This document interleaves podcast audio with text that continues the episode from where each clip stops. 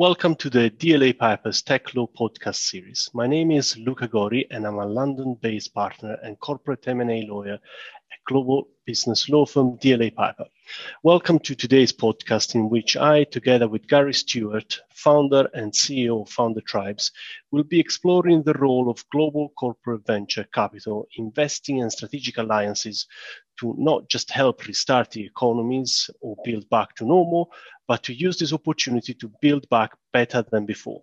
We have today Gary Stewart. Uh, Gary, would you please uh, give us an introduction about yourself? Yeah, no, thank you. I'll try to do my one minute pitch. Um, I was born in Jamaica, grew up in the Bronx, went to Yale College and Yale Law School. Um, thought I would be a lawyer, but then found out I was gay and decided that I didn't really want to be in the US uh, in the late 90s, early 2000s while that issue was being resolved. Um, and so I then moved to Europe, thought it was going to be for a year, ended up being for 20 years. Uh, first as a lawyer in London at Simpson Thacher, then as a lawyer in Barcelona and Madrid at Freshfields, doing IPO work and securities work. Well, IPO and, and corporate M&A, uh, private M&A. Um, and while doing that, realized I didn't love the law, at least that portion of the law. I loved like more litigation stuff. Uh, so became an entrepreneur, raised $4 million for my startup, sold it in 2016, but in 2010, after five years of, of running it, left to become a professor at IE Business School in Madrid. Uh, in 2011, Telefonica CEO globally approached me and said, Hey, would you help us set up Wayra? We're going to do this not just in one country, but in 13 countries at the time. I helped set up the pilot in Spain. Uh, after three years, they asked me to come to the UK and kind of revamp what we're doing in the UK. Um, by the time I left, we had invested in 185 companies worth $1.1 billion.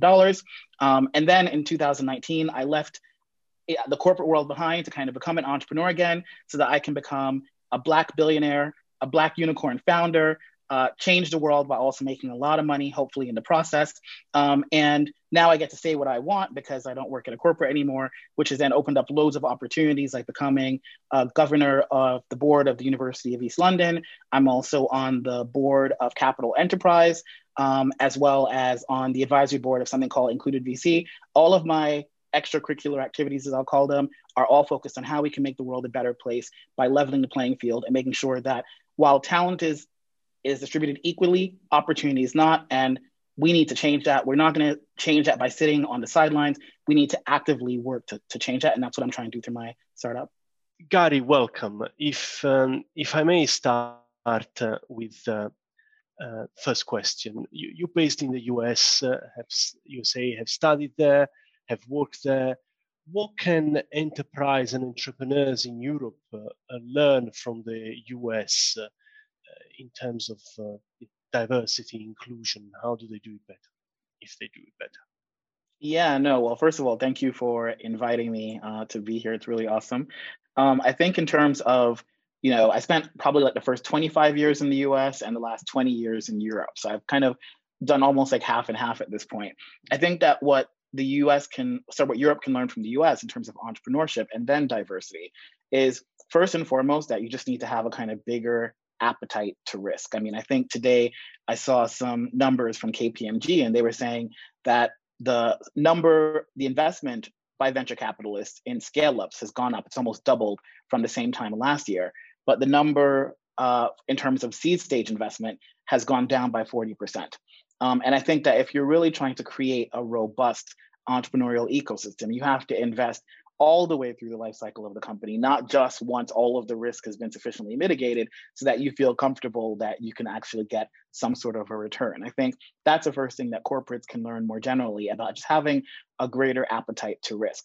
I think when it comes to diversity specifically, and I'm going to actually go back and say, you know, one of the things that was really interesting about Telefonica, it was one of the world's first corporate accelerators uh, when we launched it back in about 2011. And the CEO, Jose Maria Alvarez Pallete, who's now the global CEO of Telefonica, he had it really clear, which is that if companies or corporates don't find a way to navigate the digital present and future, then they will eventually become irrelevant in the same way that companies like Blockbuster did, companies like Barnes and Nobles, you know, even retail establishments that we're looking at now in the UK, like Debenhams or Topshop, five, ten years ago, they seemed awesome. Now all of a sudden, you know, it's unclear that they have, well, it's not even unclear. It's like they've gone bankrupt, you know, and they've been bought up by companies like Boohoo, which are the digital survivors of their space. So I think the first lesson really is that it's not just risk that needs to increase, but kind of the realization that if you don't try and get in control of your future, the future will control you and it's probably not going to be to your benefit if you're a large corporate. And the same thing I think holds true for diversity, which is that in the US, I think people have understood that you're either part of the solution or you're part of the problem. There really isn't a neutral situation. Goldman Sachs, for example, has launched something called Launch with GS or Launch with Goldman Sachs. Um, it's a $1 billion commitment. SoftBank has put $100 million to investing in diverse founders. Citibank has committed like $30 billion to uh, diversity more generally. And when they say diversity, they're specifically looking to Black and Brown businesses and founders. In the UK, you have a race report that claims that there is no institutional racism and that life is hunky dory, and that even though 50% of the BAME population lives in poverty, this has nothing to do with any sort of systemic issues. And I think that that's a problem. Like, if you don't even want to talk about the problem, and then more than talk about it, if you then don't actually want to actively work to the solution, you become a part of the problem. And I think the US, you know, things are kind of crappy there uh, for a lot of minorities, if I'm being honest. Uh, but at least there's a recognition that we need to talk about it and then put our money where our mouth is. And in Europe, I see no talk and no money.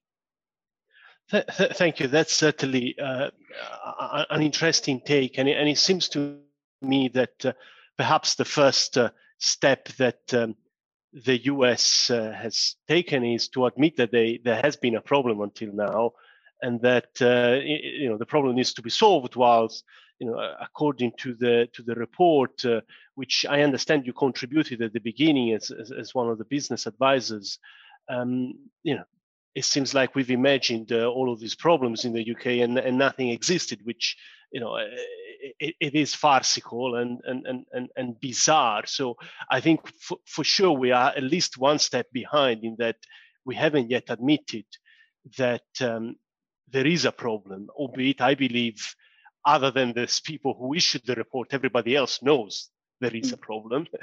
Um, I also very much liked how you divided the fact that uh, you're either the solution or you're the problem, and that it isn't uh, just a question of the minorities and the uh, underrepresented uh, section of society's problem. It is a problem of those who are at the moment occupying those spaces. So um, f- fully agree with that. Um, so th- thinking about that in, in, the context of um, your experience, uh, you know, racial minorities and other underserved communities remain underrepresented in tech, while the industry's demographic makeup also skews toward uh, um, capital cities rather than regional or rural areas. Uh, areas. Do, do, you know in, in your experience what, what, what kind of intervention um, democratized uh, entrepreneurship, both geographically and beyond the white male and upper class cohorts? Yeah, I think the first thing and the unfortunate reality as I've gotten older is that money drives everything. You know, London is an epicenter because there's money here. It's not necessarily that there's more talent. In fact, a lot of the talent is international talent, right? But it's that London has, um, I think the numbers said that, you know, there was about, what was it? London has about a third of the money that's been invested in scale ups in terms of all of Europe, right? So the reason that people come here is because they can go to Silicon Valley where there's by far more money than anywhere else. But if they kind of want to stay in Europe, then London is the place to be.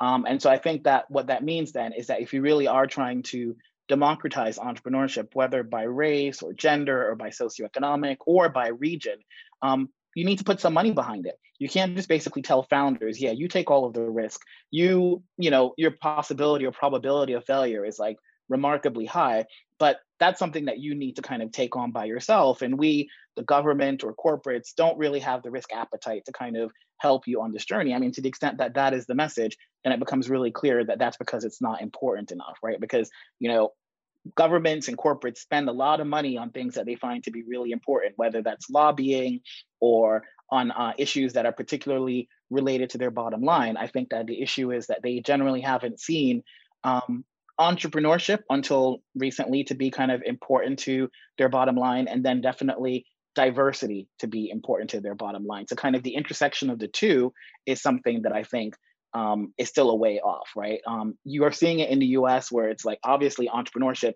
is a huge por- par- portion of our economy. You know, the 10 richest people in the world are mostly tech entrepreneurs. You know, it's uh, Jeff Bezos, you know, Larry Page, Sergey Brin, Mark Zuckerberg. You know, uh, then you can throw in the guy from uh, Zara, Inditex, Amancio Ortega, so the European person, you know, so that's kind of like who's making all of the money. So entrepreneurship is obviously really important to job creation, as well as just a sense of like national pride that we also have really great industries that have been born in our countries. Um, and I think that you're starting to see more and more countries say, okay, well, we get that. You're starting to see more and more con- companies within those countries say, okay, we understand we have a role to play.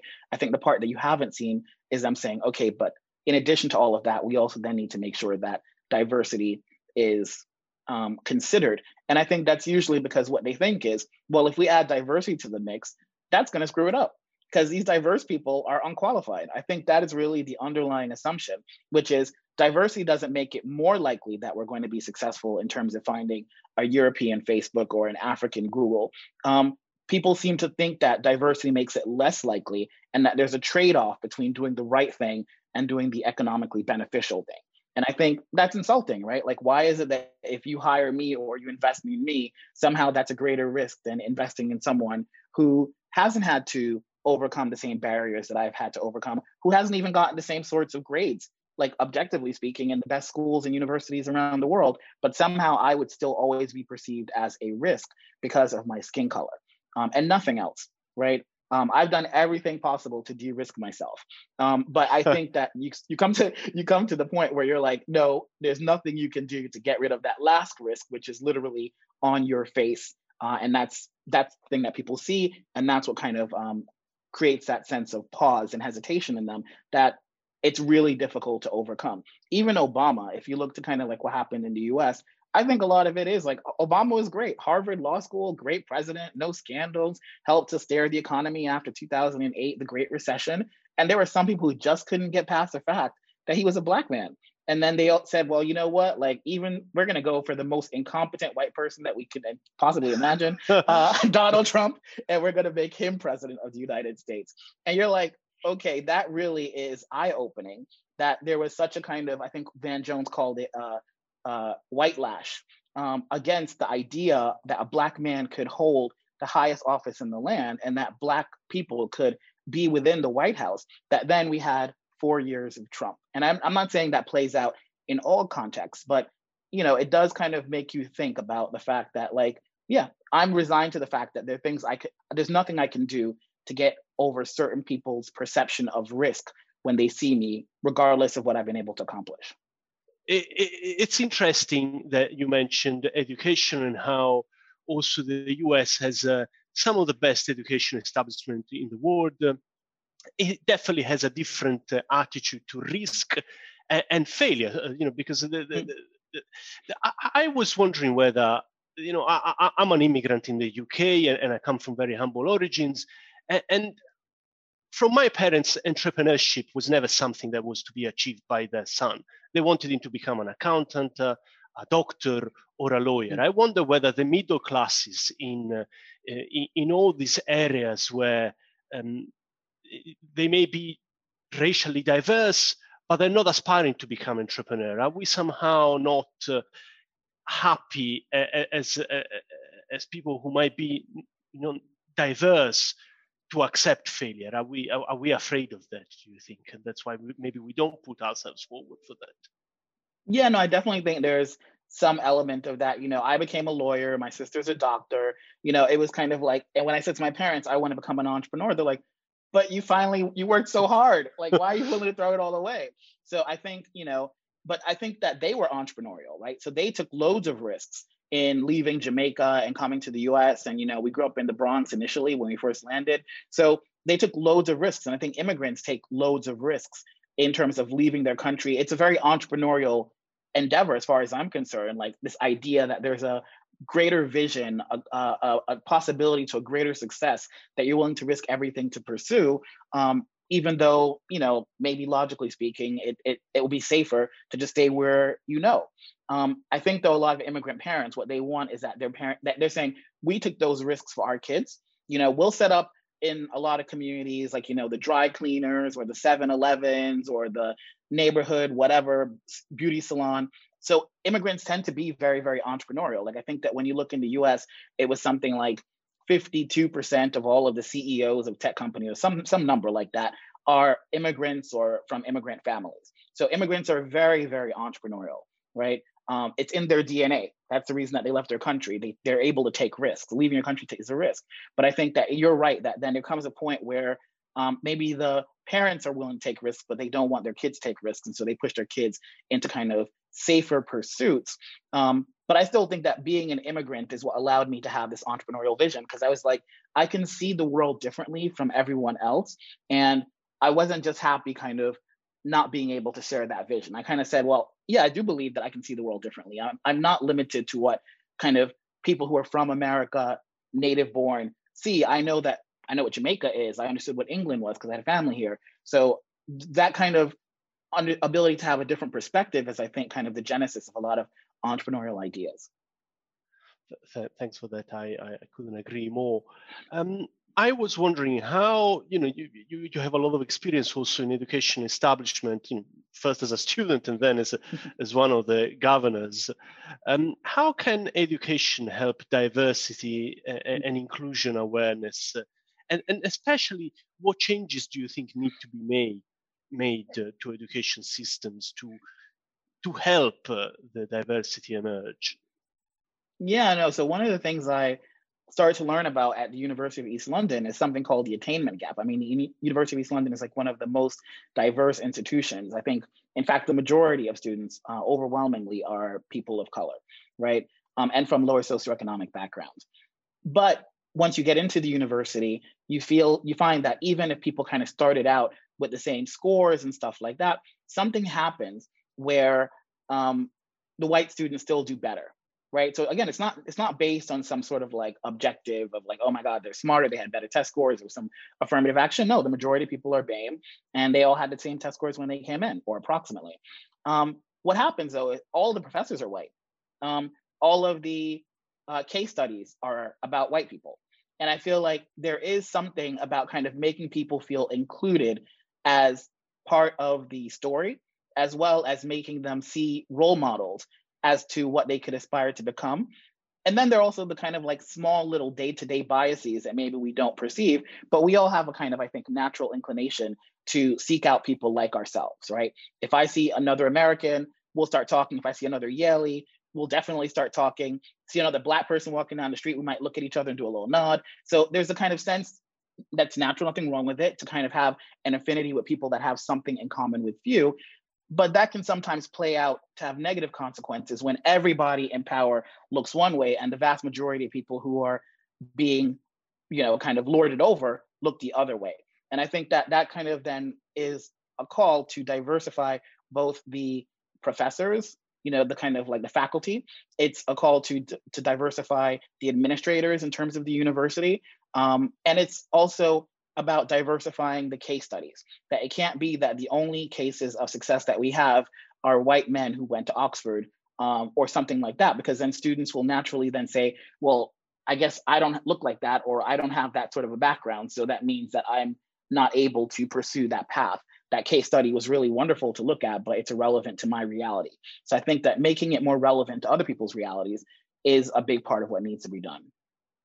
So that, that, that, that's that's a that's a very good answer, and, and I think that you know that there does need to be some positive action to provide uh, the you know the examples to to everybody that, that, that, that it is possible and that uh, and, and and do you think there is uh, a fixation with uh, big corporates you know, including DLA Piper as to how um, we recruit from the top tier student, uh, you know, top tier education establishments, which because you recruit on the basis of paper scores, you end up with the same kind of people and really not much diversity because sometimes there is that gap that you mentioned uh, and some other times because you know those top tier establishments are paid establishments, and you know not many people have the means to attend those. So, is there a correlation with the way corporates recruit? Yeah, no, so I'm of two minds here. I mean, I'll tell you this: like when I was at various corporates, I'll say I didn't necessarily see that everyone was from Oxford, but I saw that everyone was white. You know, so it's kind of like really interesting because you're like, well, if being from Oxford or Cambridge isn't a requirement, then why can't we have more diversity among the people who are then recruited? Um, I think a lot of that has to do with well, where do we recruit from, or what do we consider to be, um, you know, references that we're willing to take into account? If it has to be someone from our networks, and our networks tend to be segregated, then it may not even be an issue of where you went to school. Because again, I didn't really see that many people in my corporate professional life who were like Oxford graduates. They all seem to end up in government or in other things. But like in corporates, that doesn't seem to be kind of like a requirement. Um, but they're all white anyway, right? And so I think that that says that um, there is something there. Obviously, I think that if you start recruiting from more diverse um, universities, you know, at the, at the University of East London, that's one of the things that we're always trying to do, which is to kind of get the big corporates to pay more attention to schools like UEL, you know, because they do seem to be enamored with other sorts of, you know, Russell Group institutions or whatever the case may be. Um, and so I definitely think that that is part of the solution. But I think that there's a larger question as well, which is, you know, when you're recruiting, do you recruit from your own social network? And then is your social network diverse? Because if you start with a segregated social network and that is your only source of recruitment or your preferred source of recruitment, because it might even be the case that you kind of say, okay, well, let's go to UEL and some of these other diverse places, and then you take in some candidates, but the people that you always end up recruiting are people that somehow someone that you trust can kind of put a, a stamp of approval on, and your networks are all kind of segregated, then that becomes how the problem, uh, you know, kind of reiterates itself. Similarly, I think that if you take people from diverse backgrounds, but once they get in, there is no support mechanism in the, in the place, you know, or people say things that are just kind of a bit outlandish, then that could also make people feel like, well, why am I here? And then lastly, if there's no one that looks like them in a position of power, then that's the easiest way to kind of figure out like, listen, they brought me in for some diversity quota or because they think diversity is good marketing, but they're not really willing to put the their money where their mouth is by putting people of color either within, you know, the partnership rank or the executive ranks or on the board. If if you kind of start to have diverse folks at the very beginning, but the, the real power is still concentrated into the hands of you know white men um, then that tells you everything that you need to know about the organization that it kind of really does not care about diversity. It just cares about looking like it cares about diversity. Yeah and uh, i wish i could say we we were better uh, on diversity than than than we actually are and, and our organization isn't uh, as diverse and, I, and i'm probably one of the guilty ones because i certainly don't look diverse. Mm-hmm. um, the so are there any studies that uh, you know you, you mentioned that you know somebody who may feel that he's brought in an organization because he's diverse may feel well that, that maybe i'm just a token recruit mm-hmm. uh, are there any studies that or, or, or, experiences you've had that would justify saying actually it makes sense economically to have a diverse workforce i personally know that it does in my own experience uh, with uh, you know the very little kind of small business I ran in terms of being a lawyer and, and having my practice. But I, I was wondering whether there's something that you looked into. Yeah, no, McKinsey, I think, has been really great about doing research in this space. And I think they've done now two iterations of the reports. I can't remember the specific years, but they basically found that uh, if you have gender diversity at the executive level, um, those companies tend to out, outperform by about 24% companies that don't have gender diversity. And if you have ethnic diversity, um, the outperformance is like 31%. McKinsey's had these reports out now for about like four or five years, maybe. Um, but I think it is an interesting question when even McKinsey, you know, the gold standard in a lot of ways for these sorts of questions in terms of, you know, consult- consultants and stuff, comes out with a report and says it kind of unambiguously that diversity is not a cost to a business, it's a benefit. And here's the empirical data. And it's not picked up by the media. It's not really picked up by the corporates. Everyone just still goes with this assumption that, oh, actually, diversity is a cost, not a benefit. You know, especially if you're the person being excluded, you're like, well, what the hell is going on? Like, the, the research is clear. It's not that I said it, it's not like anecdotal, it's McKinsey. They've done the report now twice, and it seems not to be getting the kind of repercussion that it deserves or the implementation that would make things actually better, both for the diverse candidates and for the companies, right? And I think that that's the thing that I kind of always say to people. I mean, this is part of the reason why I became an entrepreneur. I don't need anybody to be charitable to me. Like, I have enough skill sets um, and I have enough networks and all of those things to be self sufficient, right? So what I really resent though is that when people kind of think that they're doing you a favor by bringing you on board because I'm really helping out like a black guy.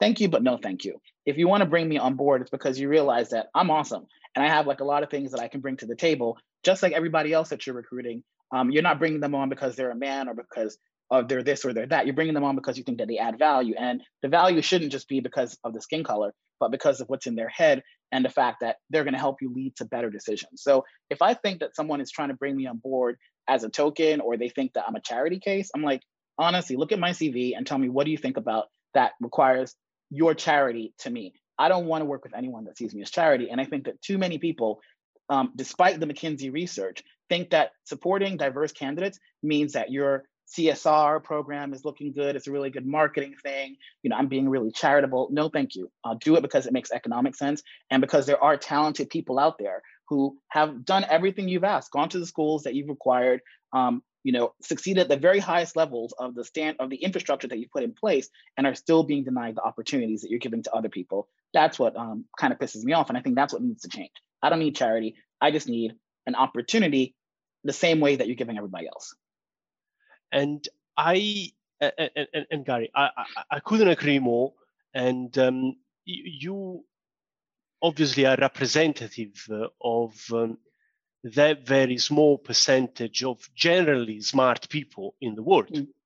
And as a smart person, you and I'm basing this on the same base as I would make the comment by looking at, at the CV and your achievements. So, uh, you know, I haven't got any, any, any great prior knowledge of, of, of you other than, uh, as you know, a couple of calls. And to me, there is a lot to be said that you know the, the, the, really smart one the really hardworking one will come through one way or another mm. in one system or another and, and, you're obviously one, one of those and and and i do believe that we should um, go for a, you know affirmative positive action where people are forced to make a choice where they wouldn't make that choice. And and, and that to me the goal is really if you look at it, a board representation, um, university uh, councils where you have, is to have the same number of incompetent people spread across yeah. the various uh, uh, representations because you know the smart ones will come across anyway so um, and, and, you know i'm kind of almost fighting the, the fight for the mediocre as, as opposed yeah. to to to to, to those who, who, who will come through. So, um, in, in, looking at this, what kind of a affirmative action have you seen, both uh, from a corporate point of view and sometimes, you know, from an educational, maybe if we've had time, government point of view, have the best yield the best results in terms of fostering this? Well, I mean, I think, yeah, I think one of the great examples you know, and I know that not everyone's willing to do it, but you know, um, Alexis Ohanian, I think is how you pronounce his name, Serena Williams' husband, um, basically was on the board of Reddit and gave up his seat so that a black guy can get on the board, right? Because I think that that's ultimately what's going to need to happen. Like either you have to wait until the white guys die who are on the boards or kind of get bored or whatever the case is, or there's going to need, as you say, need to be, as you say, some sort of positive action where we say, listen, we actually want this to happen and we want it to happen sooner rather than later. So we're not going to sit around and kind of hold our hands up and say, oh my God, what can I do? Like you're supposed to be executives and, as you say, smart people that got the jobs that you got because you know how to make things happen when you want them to happen. You know, one of the weird things is that corporates are really easily driven by short term KPIs, you know, share price, whatever. Um, but they can't really seem to be driven by targets when it comes to things that they don't really care that much about. And I think diversity is one of them because it can't be that hard to find some Black people or women or Brown people or LGBT or whichever group you want to talk about um, if you really want to. But when you think it's charity, that's when it doesn't happen. So I think the kind of Reddit example was a really good example. I think that you are seeing in the US right now a kind of very active effort to try and diversify boards. And you are seeing some people who are privileged enough or conscientious enough to say, I'm willing to step down so that I can kind of create a, a more just world. And I think that's kind of what I think would be really interesting. And then from a governmental level, obviously, I think what the US government now is doing, especially after four years of Trump, is amazing. They've committed $35 billion, if I remember correctly, to supporting Black and Brown entrepreneurs, right? And that then sends a message to corporates. Well, listen, the government's saying this is a really important thing. Corporates will really follow suit if they will usually follow suit if they think that um, government wants them to do something, especially if they kind of rely a lot on government as a client um, or are regulated. So the thing is, if the government sets the tone by saying, "Hey, we're committing 35 billion," then the corporate set the tone. Hey, well, we need to put some money in there too. When the government says there is no problem, it's really hard for the corporate to say there is a problem to contradict the government, right? Um, so I think that that would be my answer. Uh, in terms of corporate examples, put your money where your mouth is, diversify your boards, even if that means that certain people have to give up their positions. They probably have like five or six board positions anyway. They can give up one of them. And then the second thing is government, put your money where your mouth is as well. Because at the end of the day, what really keeps people behind is lack of money, right? Like in, in the US, what we talk about a lot is uh, the lack of intergenerational wealth there's been decades or centuries of black people being kind of like subjugated first as slaves then under segregation and then after segregation ended only in the 1950s then you had like redlining and the creation of like ghettos where you kind of concentrate people of color and then the white people all go to like the nice neighborhoods. And you can't really get mortgages for the bad neighborhoods because they're high crime or whatever. And so they're kind of like these cesspools of, of, of criminality and stuff like that. So i think that now you can't simply say to these communities, well, we know that's been hundreds of years of this stuff, like from enslaving you or colonization or whichever kind of ism we want to talk about. Um, it, it, every man has to fend for themselves. I think, like, no, the answer is that government needs to take an affirmative step to undo these hundreds of years of discrimination, and corporates have to play a role there. But I really don't think most corporates are going to play a role unless government first says, we think this is important. So government needs to kind of, in a lot of cases, take the first stand. Do you see any kind of geographical, uh, you know, if if you exclude Silicon Valley, which is probably, I would say, ninety percent of where you know most of the startups in the world are, what other centers do you see, and, and especially, you know, if if you see any kind of African uh, mm. emerging center for for innovation? Yeah, no. So I mean, like you know, again, part of what drives FounderTribes is this notion of leveling the playing field. So I had to do a lot of research on like where is the money, because that's actually what drives everything. And it was something like sixty percent of all VC money goes to like ten cities. Um, if I remember correctly, it's like four of them are in the U.S., four of them are in China, and then it's like uh, Bangalore and London, right? So that tells you kind of like where investors are putting a lot of money into trying to and Israel must be in there somewhere. I don't know why it's maybe I'm forgetting that one, but Israel must be there as well. So it's kind of like that's where 60% of the money is. So that means that the rest of the world uh, you know, has to kind of divvy the money up amongst I don't know how many millions of or tens of thousands of cities there must be, but whatever. Um, and I think that that's kind of unfair, and that's something that technology hopefully is going to allow us to to counter because right now a lot of people are just limited to the best in their neighborhood, right?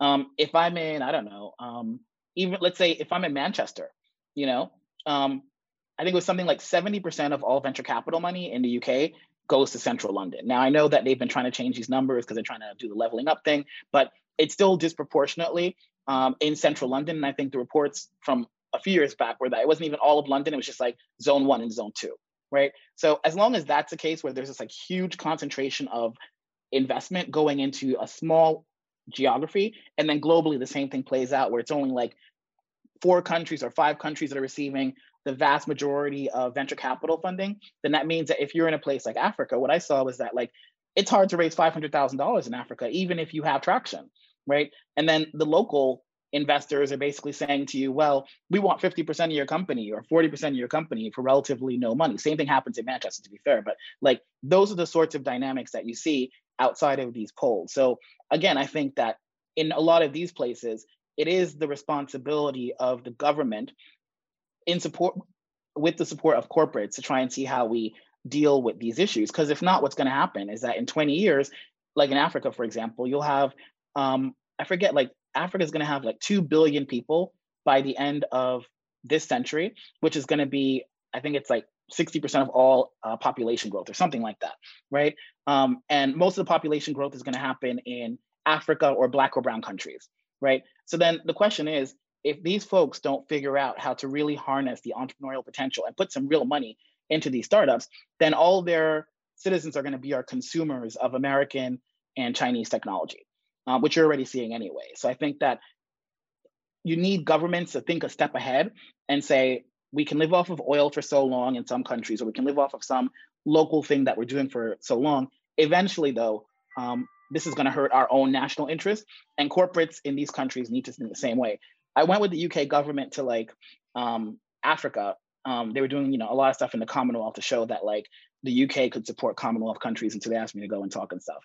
Um, and because I was working at Telefonica, I was uh, I had to do like a panel on corporates. What I saw is a lot of the corporates didn't really care about entrepreneurship. They don't really think that they need to focus on entrepreneurship, and they think again that supporting entrepreneurs is charity.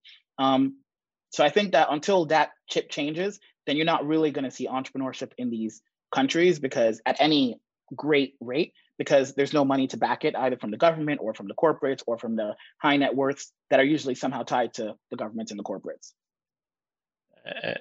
Uh, and it, as you said, it comes down to money being available to to bet uh, on entrepreneurs, uh, and um, and with full knowledge that uh, you know most of the entrepreneurs fail. That's that's yeah. part of the part of the game, and uh, and and and uh, you know, Europe is behind. Um, US and then I would say you know a lot of other countries in the world that are behind Europe in terms in terms of uh, um, how they look at corporate failure and and and, and, and entrepreneurs failing. But um, it, it's a difficult one to to reverse uh, if you if you don't put money behind it. Um, do you have any success stories that you've seen of people betting on diversity and, and actually you know kind of specific ones we could look at and, and, and, and use as an example whenever we need one. Yeah no i mean the thing is that you know the reality is that like in the us even they're not there are very few black founders that have founded unicorn companies. It's only been over the last year or so as as far as i can i mean this is excluding people like oprah winfrey or jay-z and stuff like that. Just talking about kind of tech startup folk not like entertainment folk. Um like there are very few companies that have ever been valued more than a billion dollars that are have been found, founded by a black founder. And then all of a sudden, after George Floyd, corporates were like, we need to do something about that. And then, you know, they started putting their money into funds that were led by black fund managers, or they started investing in black founders. Lo and behold, Calendly, which is what I use now to kind of schedule all of my mm-hmm. meetings, it went from a founder never having raised a series A. I think he went for about like 10 years, just basically bootstrapping and like had like one angel round, if I remember correctly, to all of a sudden receiving a $350 million investment that valued him at more than a billion dollars. Now, what changed? He had traction, lots of people were using Calendly, but then all of a sudden the opportunity, the, the, the consideration that it's not a waste of time to invest in Black founders in the US led to his being given the opportunity to receive a tremendous round, right? Which then means that he's been able to scale Calendly a lot more quickly than he had over the 10 years when it was basically being bootstrapped. And I think, you know, I haven't listened to his story, but friends of mine have told me he talks very clearly about trying to raise money from venture capitalists, you know, and let's call it the pre George Floyd era, and basically being told, this is not a good idea. Like, this is not fundable, blah, blah, blah, blah, blah. And now all of a sudden it's one of the success cases that you can kind of look at. You know, I had a chance to speak to Anne Wojcicki, uh, the founder of 23andMe. She's also the ex-wife of Sergey Brin, the founder of Google. So she had kind of, you know, really great connections. But she's only, I think, like the fourth um, woman in Silicon Valley to raise more than a certain amount of money. I can't remember. To date, she's raised about 863 million. But whereas there are lots of men, you know, even I mean, and this is like a privileged white woman. She went to Yale, same year as me. Like married Sergey Brin. Her sister is the CEO CEO of YouTube. All of that. She's still only the fourth woman of any color.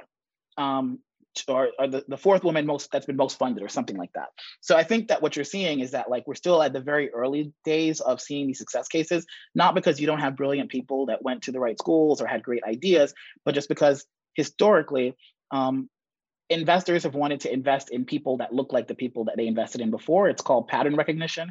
So they're like, oh, Mark Zuckerberg is a really great founder. That means that we need to get Harvard dropouts who are, um, you know, kind of Huh? Who surname finishes with Berg. Exactly. You know what I mean? So it's kind of like, you know, there's certain groups then that can kind of be considered investable. Um, but, you know, like for a while after Mark Zuckerberg, you know, Peter Thiel, I think it was like, we need to invest in people who are dropping out of school.